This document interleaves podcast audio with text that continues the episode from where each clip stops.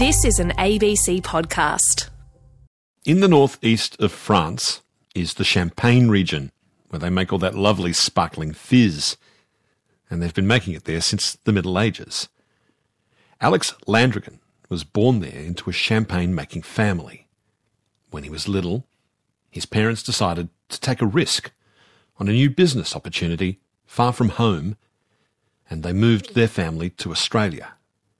Alex's father had high hopes for making sparkling wine in country Victoria, and he was instrumental in the creation of Yellow Glen. But one day at the winery, a freak accident changed the family's fortunes.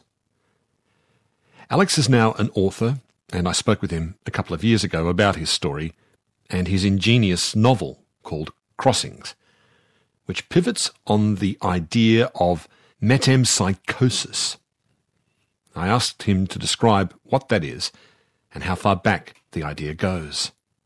Well, it's an ancient idea that is, uh, I guess, similar to reincarnation in the sense that it's the belief that souls can cross from one body to another after death.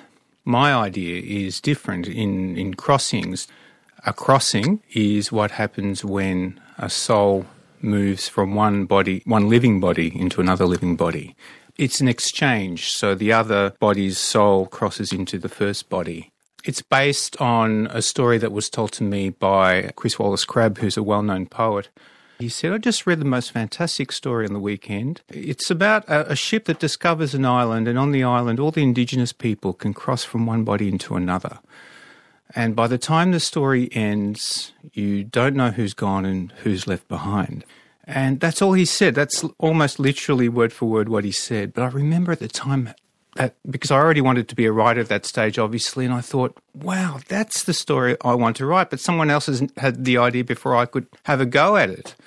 And so I just put it out of my mind. Years and years later, Chris Wallace Crabb got in touch and I asked him about it, and he said he couldn't remember the story. Mm. So I don't know who wrote the story. The story is gone in the midst of time. But a few years ago, when I was thinking about what to write as a novel, I was really searching around very deeply, and I realized that when the ship sails away, the story is only just beginning. Those souls who have escaped in the bodies of sailors, their their journey is bound to be an extraordinary one, and so that's the story I ended up telling with Crossings. There's a story of Paris in it too, and how much Paris changes over 150 years. How much did you have to insert your imagination into what that city would have been like? The funny thing about Paris now is that when we go to Paris, we go because it's an old city, but the fame of Paris is based on the fact that in the 19th century, it was actually a new city. It was a city that, that reinvented itself. It had been a medieval city, and then around the middle part of the century, this extraordinary process of, of rebuilding took place. And, and by the end of the 19th century, by the start of the 20th century, Paris could rightly claim to be the most modern old city in the world kind of like the New York of the 19th century in that sense, absolutely. Yeah, yeah. Absolutely. With and, all these newfangled things in it. And, and people went there to see newness. We go there now to see oldness. Your name, Landragon, is really Landragin. Have I pronounced that right? Have I, uh, or close enough? Quite or? close. It's Landragin. Landragin. I beg your pardon. I mentioned your, your, your family's from uh, the Champagne region. Tell me about that region and the village where your father's from. I um, am from a. My father is from a village called Verzenay, about halfway between Reims and Epernay. It is the heart of the Champagne region. It is one of 12 villages that are classified as Grand Cru, which means that their grapes are considered the best and they get the highest price for their grapes. It's a village that there's probably only 500 or 1,000 people in it, and everyone makes wine. Even you know, if you work at the post office, the, the, the, the, postal clerk will have some vines and will make some wine. And by making wine, I mean they grow grapes. And any number of things can happen to those grapes. They can either bottle them themselves and sell them uh, by subscription to connoisseurs, or they can sell the grapes to a co op, or sell the juice to a co op, or sell the grapes or the juice to one of the great brands it's an all consuming livelihood in that village. What's so magic about those vines? Are they special vines or is it just the, the name and the brand of champagne that attaches to them? No. One of the big things about champagne, one of the very instructive things is the emphasis that, that they put on tradition. And it's a tradition that's hundreds of years old. Champagne was really pioneered by a monk, I think in the 17th or 18th century, called Dom Perignon, who did a huge amount of uh, research into Champagne and kind of invented Champagne, but there was a pre-existing tradition and there's been a tradition that's that's continued since and all that knowledge accumulates over time and and they've come up with a really kind of complex system of classifying the different villages in this great hierarchy, which determines, in a, in a way, the, the fate of that village, because uh, it means that some villages are quite prosperous and others are less prosperous. Each one of those villages has a specialty. Uh, specialty is a Pinot Noir grape, but with north facing slopes, which means that it, it ripens really slowly and uh, ends up with a unique combination of vivaciousness of flavour, which we associate with sparkling wine, but also with complexity vivaciousness and complexity is an unusual combination. Right, and that's the vine, or the land, or the soil. The soil, that's all of those, all those things. things. and the French call that terroir. It's considered the expression of the place. It's a uniquely French concept, but it's a it's a concept that um, they will defend because it's partly tradition and it's partly identity. And that's why champagne makers uh, will go to court at the drop of a hat as soon as any other winemaker tries to put the words champagne, méthode champenoise, uh, because they're obviously not just protecting their economy, they're, they're protecting their identity as well. I, I, think that's been good for Australia in the end to drop the word champagne from our sparkling wines. Otherwise, we seem like a poor runner up, and that way we, we're, we're kind of forced to make our own thing, if you like, in this country. that's, that's been a good thing, I think. That's right. Uh, otherwise, it's reminiscent of the culture cringe. Yeah, exactly, indeed. So, your mother is not from that part of the world. Tell me how your father and your mother met each other. So, my mother is Armenian. My mother was born in Soviet Armenia, but my grandparents are from Istanbul. They're Turkish Armenians whose families uh, survived the genocide and stayed in Istanbul after the genocide. My grandparents ended up in Soviet Armenia kind of by mistake, a tragic mistake. They left Istanbul uh, bound for the New World, but they stopped off in Marseille in France, where my grandfather had an older brother who said, Look, I've got these two tickets on a charter boat.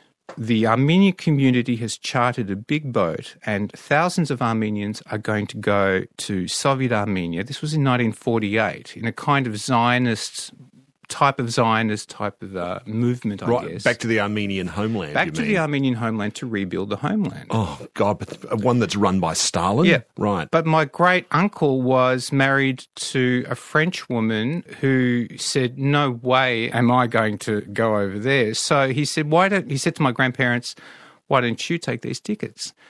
And they were full of, I mean, after World War II, the whole world was full of leftist utopianism. And in that spirit, they joined the boat. But of course, as soon as they got to a port in Georgia, uh, which was also Soviet at the time, um, they realised that they'd made a giant mistake. My, my mother was born soon afterwards, and uh, she spent the first 17 years of her life in Soviet Armenia, but then later on in Odessa. When she was about 16, 17, the French relatives of the Armenians who'd gone to Armenia lobbied the French government to lobby the Soviet government to let those people go back. And so my grandparents got to go back to France when my mum was about 17 and they settled down in Marseille. And so, about three or four years later on, my grandfather decided to take his daughters to Istanbul to, to see their relatives that they'd never met. My mother was, in 1968, she was 20. She was with my grandfather. They were traveling overland. They got to the Bulgarian border and customs police must have looked at their passports and said, You've got a really strange background here. We're not going to let you through. But my mother, according to the story, said, There's no way I'm going back. I'm here. And she looked around and she saw a combi van full of French uh, backpackers.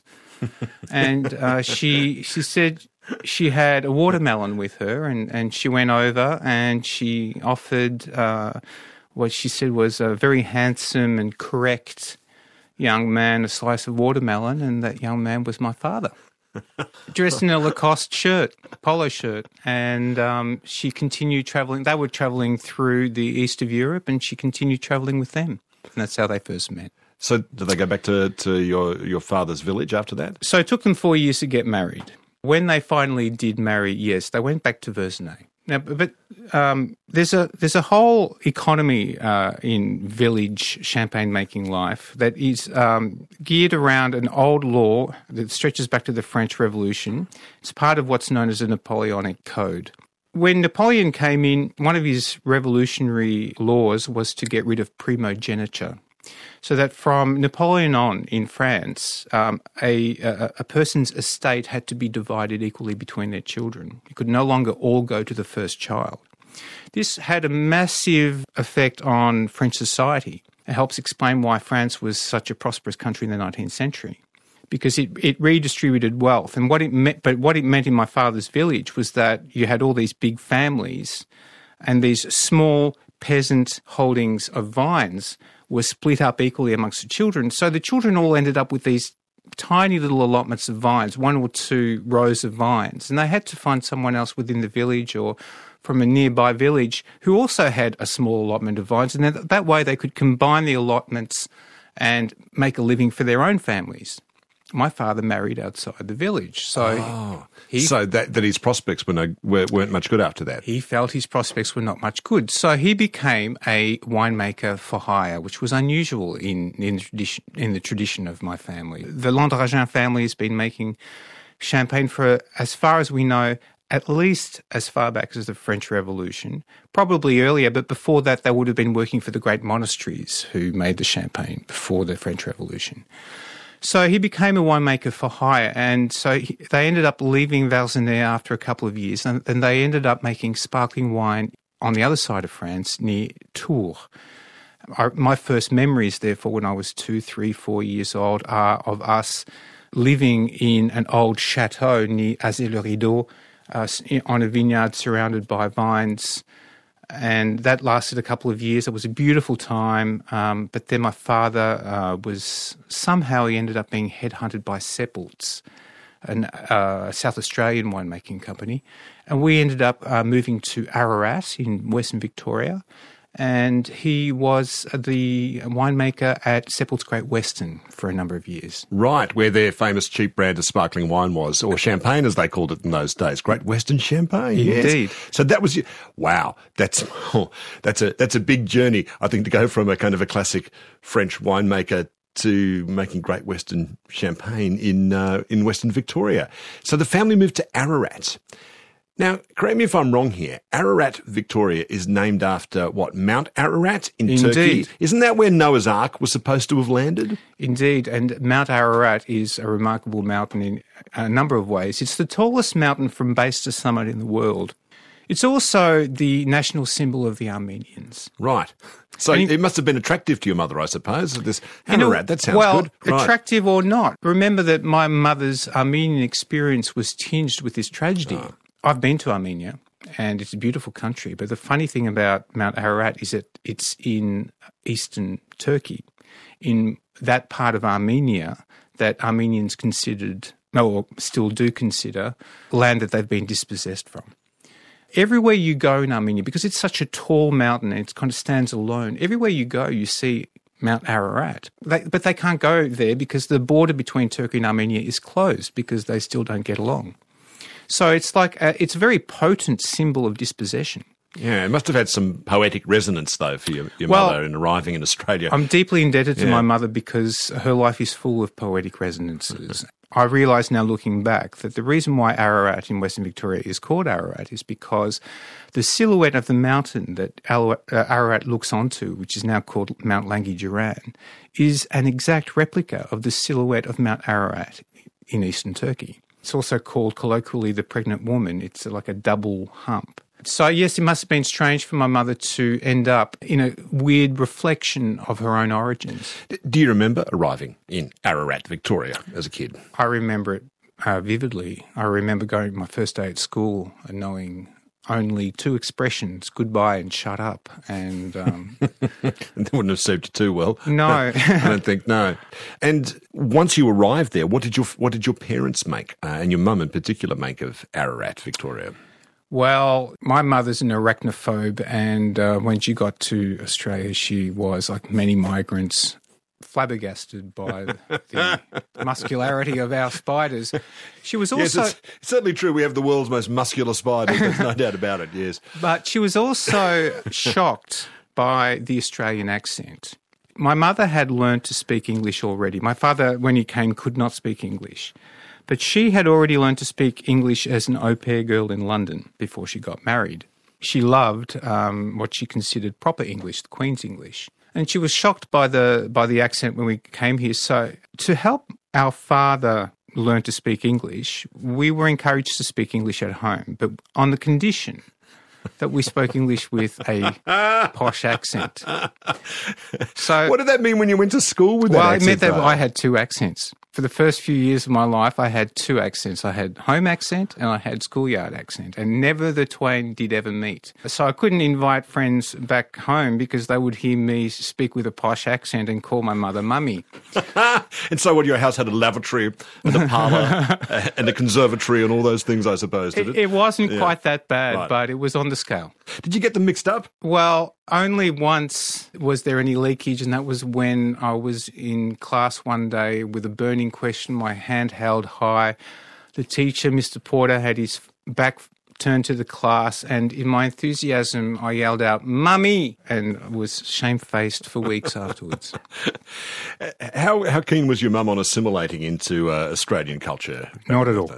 It's a weird thing. She she really she really wanted us to stick out. She did not want us to assimilate. She made us um, instead of wearing the short shorts, the stubbies that were fashionable at the time. She cut our jeans off at the knees and, and forced us to wear these long Bermuda style shorts. I mean, these are, are tiny little things, but they were great aggravations at the time, for me at least, because my greatest desire was to blend in. I hated my name. I remember saying to my parents once, when I'm 18, I'm going to change my name. School was a struggle. Blending in with the boys was impossible. All my friends were girls. So to me, it was a curse at the time. Character building in the long run, though, surely. Oh, I wouldn't change it for the world now. No. So tell me how Yellow Glen sparkling wine changed your dad's fortunes. So there was a businessman in Ballarat called Ian Home who had a uh, hobby vineyard called Yellow Glen that made table wine. But he saw a gap in the market between the cheap plonk that was being made and the French champagne at the time. So he approached my father and they went into partnership. And, my, and we moved to Smythesdale, just uh, the, the Yellow Glen winery just outside Ballarat. My father started making serious sparkling wine. I believe it may have been the first time in Australian wine history that serious sparkling wine was made. And it just took off. I remember when it came in the market, there was that gap between you know, Passion Pop on the one hand and uh, Moet and uh, Veuve Clicquot on the other. That's right. And it led to a landmark event in the history of my family. Because just at the time that it was taking off, my mother became pregnant uh, with her fourth child. So when we came to Australia, there was me, my brother, and then I had a sister born soon afterwards. My second sister was born just when Yellow Glen was booming. And she went off to hospital. In those days, women would go off to hospital for a few days when, when they gave birth. But it was an important time in the winery as well. So my father got me, I was uh, 10, my brother, who was 8, to work on the production line. I did this for a day, and then the second day, I, I I'd had enough. I, I scooted off on my bike, and I didn't want to be in, didn't want anything to do with the the winery at that stage. My brother, unfortunately, uh, the second day ended up working a machine that uncaps bottles after the first fermentation to help get them ready for the second fermentation. And unfortunately, something happened with the machine, and he ended up having his finger mangled in the machine. And he ended up having to go to hospital to have his finger amputated. My mother, meanwhile, was in hospital getting ready to give birth to my younger sister. So that night or the next, my poor father had to drive to hospital, which was an hour away. And on the way back, presumably, he had to tell my mother that um, unfortunately my, my brother had had this accident in the winery as an eight year old. Did she blame him? The way that I remember it, there was a change in her personality after that. She um, probably now looking back you might say she fell into a postnatal depression, but it lasted a long time. And rightly so. Imagine your spouse getting your, your eight year old child to work, you know, and, and, and having that kind of accident. So Yellow Glen was really booming, but the business relationship between the partners soured. I'm, I'm kind of looking back and, and building a narrative. These are stories that are, are not spoken about in between us as a family. But I imagine that, that the business relationship soured. Yellow Glen was sold soon afterwards to Mildara, which is now has a completely different name, but is a behemoth. And Yellow Glen is Australia's biggest sparkling wine brand. But it was sold, and it, w- it was sold for a good sum. So suddenly, the family goes not from rags, but from humble beginnings. Within a few years of arriving in Australia, we were well off. And my father was, um, you know, uh, a well regarded figure in the wine industry. And the family moved into a house away from the winery. Uh, my father ended his relationship with Yellow Glen, and we bought a magnificent, a, a truly magnificent house outside of Ballarat. Like a, a Frank Lloyd Wright inspired modernist cubist thing that just that cascaded in a way down a hill overlooking a dam and rising up over onto another hill and was like the zenith of the family's fortunes. In a way, we'd made it as a, as a migrant family. We were living in palatial circumstances. But there was this uh, weird shadow looming over the family at the same time because my my mother's temper had really kind of flowered, became kind of an ongoing theme over the next few years.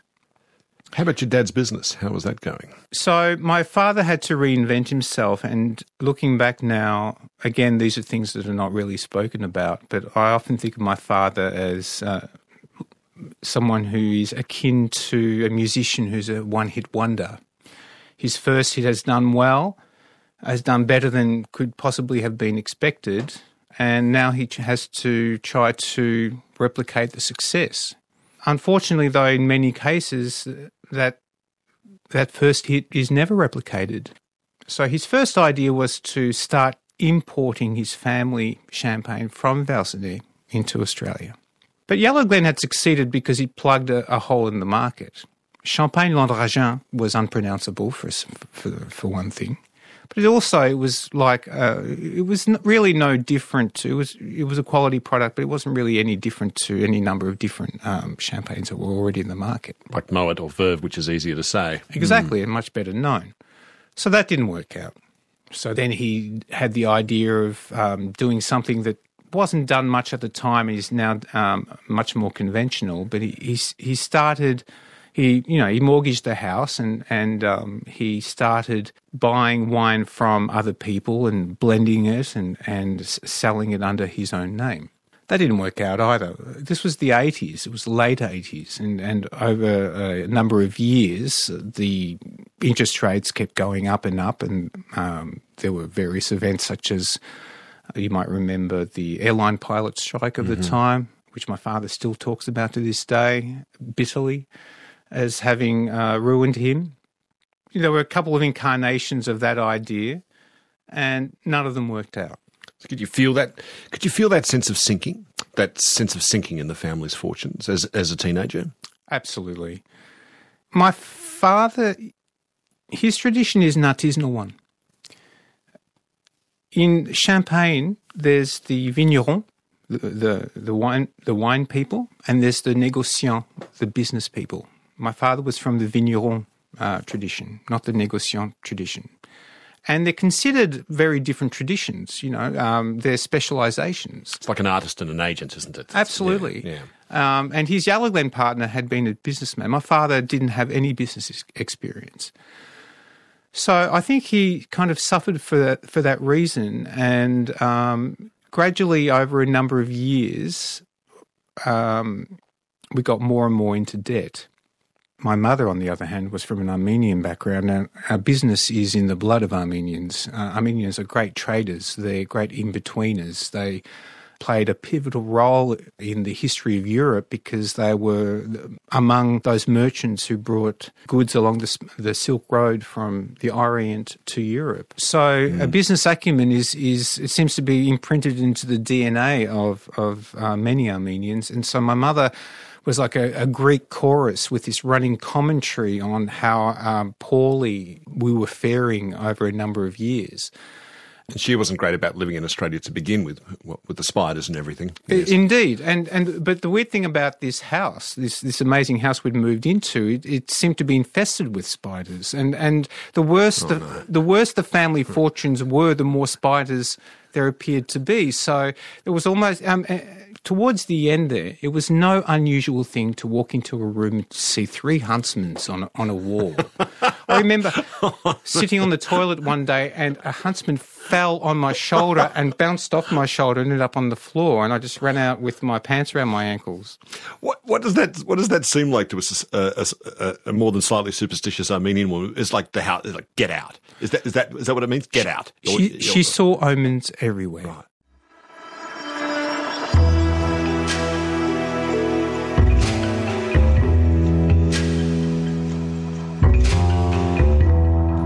This is Conversations with Richard Fidler. Hear more conversations anytime on the ABC Listen app or go to abc.net.au slash conversations.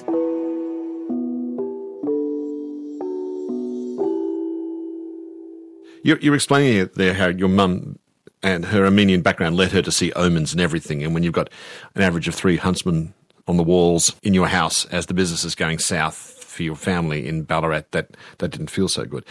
Was any of this a surprise to your mother that things were going badly? No, she and, and her my grandmother loved the idea of your fortune being told. In Armenian culture, they drink coffee with sediment at the bottom, and it's uh, no uncommon thing to turn your cup over when your coffee is drunk and to read the, the, the fall of the sediments against the side of the coffee cup for glimpses of what the future might hold. And obviously, this is coming out of a culture where there's a great anxiety about survival. So, as as my father's business was sinking slowly in this under this great weight of debt, with people calling up all the time asking for their money, and my mother having to invent all these lies about how how my father was away. She often used to tell us about having once had her fortune told, where the fortune teller had said, One day you will leave Australia with nothing but the shirts on your backs, and you will be glad to leave. It wasn't the only time she saw a fortune teller. And another time, um, she went to see another fortune teller who, and she came back and, and we asked her what fortune had been told for us. And she said, The woman told me about all my children. You, speaking to me, she said, You will always be restless. You, speaking to my brother, you will always do well with women on account of your large endowment. and you, she said to my sister, you will always be a disappointment. I bet that was the last time you, you asked Mum, what did the fortune teller say? That's right. But the other fortune teller, I mean, that second one I think was a bit off the mark, but um, the first one was, she was right. Towards the end of the 80s, my father just gave up. He gave up trying to save the business. Everything looked hopeless. His strategy to save the family consisted of writing job applications cold to hundreds of wineries around the world, offering his services. I remember there were applications to Chile, there were applications to Japan, not France, but most of them went to uh, the US. I was finishing high school. At the time I was in boarding school, um, the, board, the school bills were, were left unpaid, like all the other bills, of course. This was at a time when our furniture was being repossessed, the car was repossessed at a certain point. And he miraculously got offered a job on a vineyard in Virginia. They make wine in Virginia? Well, there is wine made in Virginia, and some of it is quite good, but it is not a natural wine growing area. I think um, everyone would agree on that. Uh, the climate, the soil, there are a number of factors that make it less optimal than California, for example. So they were off to Virginia? So they were off to Virginia. Just as I was finishing um, high school, I just finished my exams, literally only just finished my exams when my family start, was packing to move to Virginia. My father had gotten a job uh, as running a winery that was a hobby winery for a French billionaire who'd made his money in corporate laundering. Wine has always been a plaything of the rich and powerful. Uh, it's a really great way of schmoozing if you, you know, if you need to do some lobbying and influencing. And so my father ended up uh, with my mother and two sisters in Virginia. My brother and I stayed behind to study in Australia. It's not a bad gig, I suppose, though, if you think about it. Uh, for a guy who's come from where your father's come from to end up there, that's that must have seemed like a lifeline, lifeline to him. It was. It felt like we had been thrown some kind of life-saving device at the time. How about you? Did you stay in Australia or go with them to Virginia? Well, when I was about 16, 17, around that time when my um, parents' business was going under, I decided that I wanted to be a writer. I had read a couple of books that gave me a feeling that was really powerful and wonderful. It was the feeling of, I want to do that. I decided I was going to move to France and I was going to become a writer and I was going to live in France. And it was actually like a pretty good uh, arrangement for my parents because it meant that I could go and live with my Armenian grandparents in Marseille. I would be well looked after. They didn't have to worry about me. I got to Marseille soon after the new year. And a week later, I get a letter in the mail from the French army. You've just turned 18. You're eligible for the national service. It was the final years of the French national service. It was abolished soon after. But my, num- my, as soon as I got to France, my number one aim at that point was to figure out a way of not going to the army. My French was terrible. That was another weird thing about going back to France was because we'd spoken English at home initially to help my dad learn, but English had become the lingua franca at home. Uh, my French was actually abominable. I realised that I was much less French than, than I had thought, which was a shock. Especially living with my Armenian grandparents, my uh, my grandfather never learnt to speak French. He he had about two or three hundred words of, of French. I didn't speak Armenian. Um, the weird thing about my grandfather, a wonderful man, was that I know he was a great raconteur, because I used to watch him tell stories in Armenian to Armenians and have them in stitches, but I had no idea what he was saying.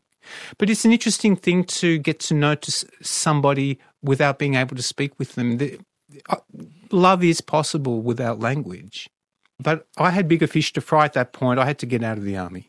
So Armenians, at least in France, are great pullers of strings, and, and strings were pulled, and I got found myself in year 11 of the local Marseille high school because I needed to be a student to get a deferral of my national service of three years.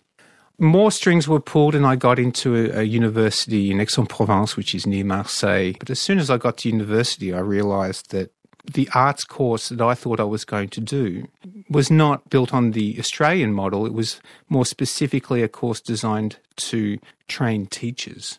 And I decided very quickly that I was going to go back to Melbourne and go back to the University of Melbourne and do an arts degree. And I was going to go back to the comfort of the country that I knew well. You started performing on the piano for various musicians. Tell me about how you learned to specialize in that kind of really lovely, old fashioned New Orleans jazz piano style. So I've been playing piano all my life and I've been improvising. Back at boarding school, I remember um, a really great way of getting out of compulsory study in the evening was to say, I'm just going to go up to the piano room and I'd go up and I'd bash away a, kind of really rudimentary blues. And subsequently, of course, as as you learn more and more about music, you realize that there, there's so many connections between American blues and African music and Middle Eastern music, and how they're all kind of connected through these really beautiful strands. But around the age of 40, I had a, a serious uh, motorcycle accident. It was around the time that I got the idea to write crossings. And in the emergency room, when I told them that I was a writer and a piano player, the nurse or the doctor, I don't know who it was, but they looked at me with, a, with this look on, on, their face as if to say, "Oh, don't know if we can. Oh, that might that might be the end of your your writing and piano playing." Why were your hands damaged? Were No, my um, my elbow. They had to reconstruct my elbow with a graft from my hip.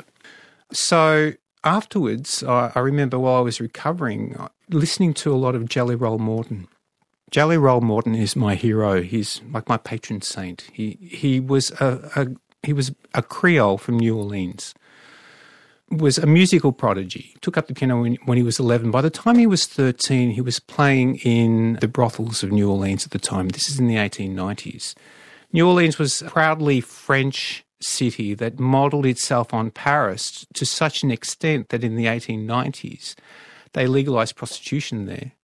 So he was kicked out of home and he ended up making great sums of money as a piano player in these brothels in the Storyville district, which were these wooden houses. Practically all the houses in, in New Orleans are wood because um, when the barges were sent down the Mississippi River, when they got to New Orleans, they were pulled apart and turned into houses.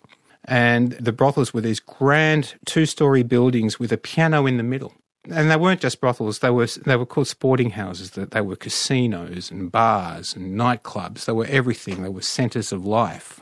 And the piano would be in the middle of these sporting houses, and the piano player would play, and and the music would waft through the entire building, so that if you were upstairs, you could faintly hear this really beautiful, sweet music that was being made downstairs. That was a, a, a, kind of hybrid of all these different styles that were in the city at the time, including Caribbean music and Appalachian music and Negro spir- spiritual music and all these different musics coming together to form what we now call jazz. In 1940, as a much older and forgotten man, Jelly Roll Morton was pulled in by an anthropologist, Alan Lomax, and for a month, every day would come into the Library of Congress in Washington, D.C., and just tell these amazing stories combining uh, music and storytelling together and to tell the story of the origins of jazz. And I started re- becoming, as I was recovering from this accident, re- becoming really interested in this figure, Jelly Roll Morton. Now, I know a story about him too, because uh, the story I've read about Jelly Roll Morton is that he had a Haitian business partner and it all went bad between them. And he had a voodoo curse placed upon him. Wow. And he couldn't get work. Like he was publishing music as well as performing it.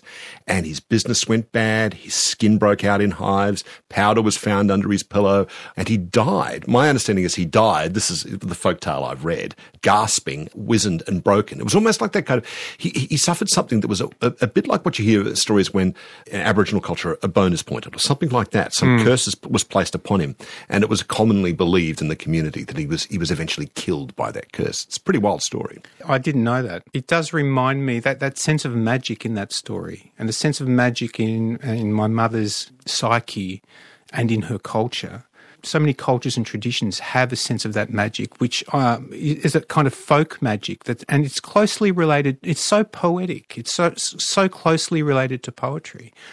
I consider myself really blessed to to have been exposed to that kind of sense of folk magic in my life.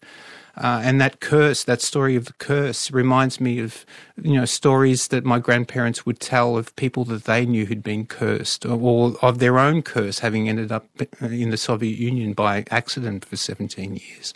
As your piano playing was getting better and you're performing with all these artists all, all over the world, something else was happening in your life, which was the gradual encroachment of that hideous condition called tinnitus. When did you really notice that had kicked in properly? I first became aware of tinnitus as a permanent part of my life when the MP3 player hit the scene, and I bought one. I remember um, I, riding my bike one day, getting home. I'd been li- listening to music through the earphones while I was riding my bike through heavy traffic, and I thought to myself, "Oh, this is ringing in my ears," and it just never went away. And then over the years, gradually, as you lose your hearing, um, very common among musicians, each time a little bit of your hearing goes, another sound pops up. It's it's like um, it's like a phantom pain uh, when with amputees. You know, you hear stories about amputees mm. losing uh, a limb, and, but feeling that limb, feeling pain in the limb that's no longer there. Apparently, tinnitus is a similar th- uh, kind of mechanism whereby uh, your brain compensates for a lost frequency. So the frequencies you hear are frequencies you can no longer hear. What does it sound like? Well, I was saying to a friend of mine with kids the other day um, if you want to teach your kids not to listen to music too loud, just find on the computer a really, really high pitched, like an incredibly high pitched um, tone, and just put it on the stereo quite loud, loud enough to hear from anywhere in the house. And then, and if when they start arcing up, just tell them don't listen to music too loudly. It's it's just a constant high pitched like like like an alarm, like an alarm, all the time. The whole every, every waking minute. Was this the legacy of playing in bands for years? Yes, and listening to music too loudly, and playing the piano, and singing at the top of my voice, and playing re- and re- to, to me, tinnitus is the legacy of the joy of music. And that's kind of how I've decided to deal with it over the years because you know like when you're faced with something like that you have to the the wonderful challenge of it the the the silver lining is that you have to deal with it and the way that I've dealt with it is to see it as the legacy of joy what did the specialist tell you about it that there's there's not much that they can do not surgery, nothing that can be done about this alarm that's going on in your ears all the no. time. And it's no longer even uh, a single uh, pitch. It's like now there's about four or five different pitches that I can hear. And are they discordant? Oh, yeah.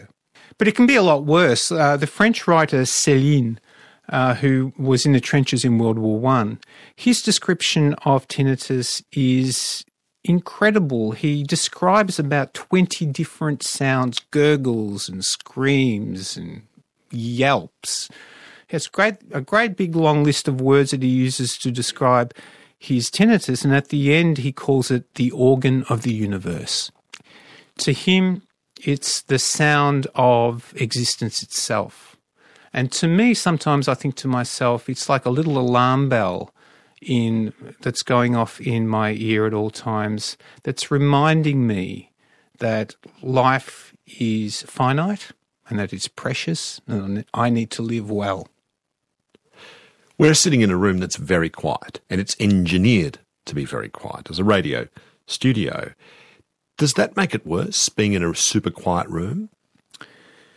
If uh, we weren't talking, I would find it unbearable.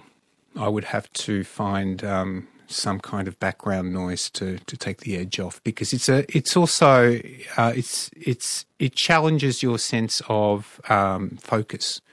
If your only focus is the sound that's coming from within, it, it quickly becomes unbearable. So you need a kind of external stimulus to take your focus away. So if you're standing in traffic, is that traffic noise displacing the yes. the, the alarm, or the no, alarm doesn't displace that? It's displacing my focus. Oh. So uh, my focus is nat- naturally tends outward. If there's no- nothing to latch onto outside of me, it will at that point invert and, and go inward, and then I'll hear all those noises. So you haven't had silence in your life for how long now? For about 15 years. I will never have silence again. And I must say to anyone who can experience silence, embrace it and enjoy it because uh, when you no longer have it, you miss it. See, I think of silence as something terrifying in a way. Like I'm thinking of that scene, you know, that scene in 2001 where Frank the astronaut, had, spoiler alert, had his uh, lifeline cut and he's flailing about in that perfect silence in space. There's something terrifying about that. Do you see silence the same way then? Do you have a different idea of silence? Well, um, put it this way if I find myself in the country on the top of a hill looking over a beautiful scene, the auditory experience is very different to the visual experience. The auditory experience is still a noisy and dissonant one. So, living with tinnitus is about living with constant dissonance. Can you make peace with that noise? It's an uneasy peace. I, as I as I've described, I've, I've got a couple of strategies to deal with it, but there are times when no amount of rationalization can take away from the annoyance of that permanent sound. Is there some kind of Buddhist mindfulness that might help in this case to actually have a mastery of one's own attention, to shift one's focus away from the constant alarm in the head to something else? Absolutely. And in fact, it's it's an opportunity to explore that system of ideas. I'm a really, really big fan of the uh, concept of neuroplasticity, the brain's ability to change itself. That's something that is a virtue. You know, neuroplasticity is a great blessing to be able to, you know, in that to be born Armenian, for example, and to be brought up um, in this culture of adaptation and change and transformation is, to me, uh, something I take enormous strength out of. And it's partly what the book is about um, that sense of the richness of life and the uh, multifariousness of life. Alex, I'm going to go out by playing a bit of piano music from you, which you've published under the name of Tenderloin Stomp. That's being your performance performance name. It's a piece called What a Little Moonlight Can Do. It's been such a pleasure speaking with you, Alex. Thank you so much. Thank you. Alex Landragin is the author of a new novel called Crossings.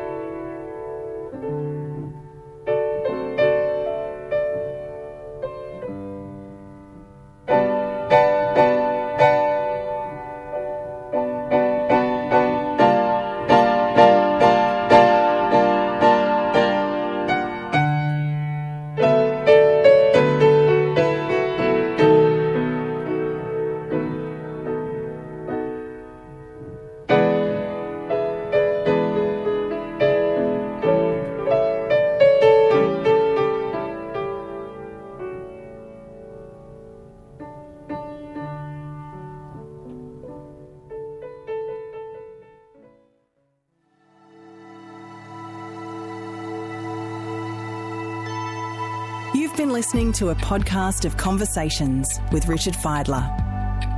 For more Conversations interviews, please go to the website abc.net.au slash conversations.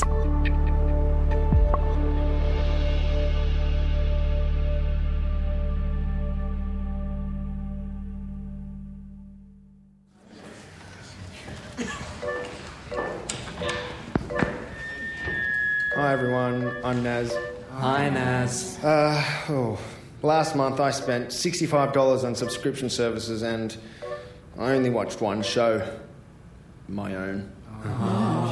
And uh, this month I spent $85 on beauty products for my hair and skin and I didn't even get to show it off to anyone because I spent the entire month on the couch watching my own show.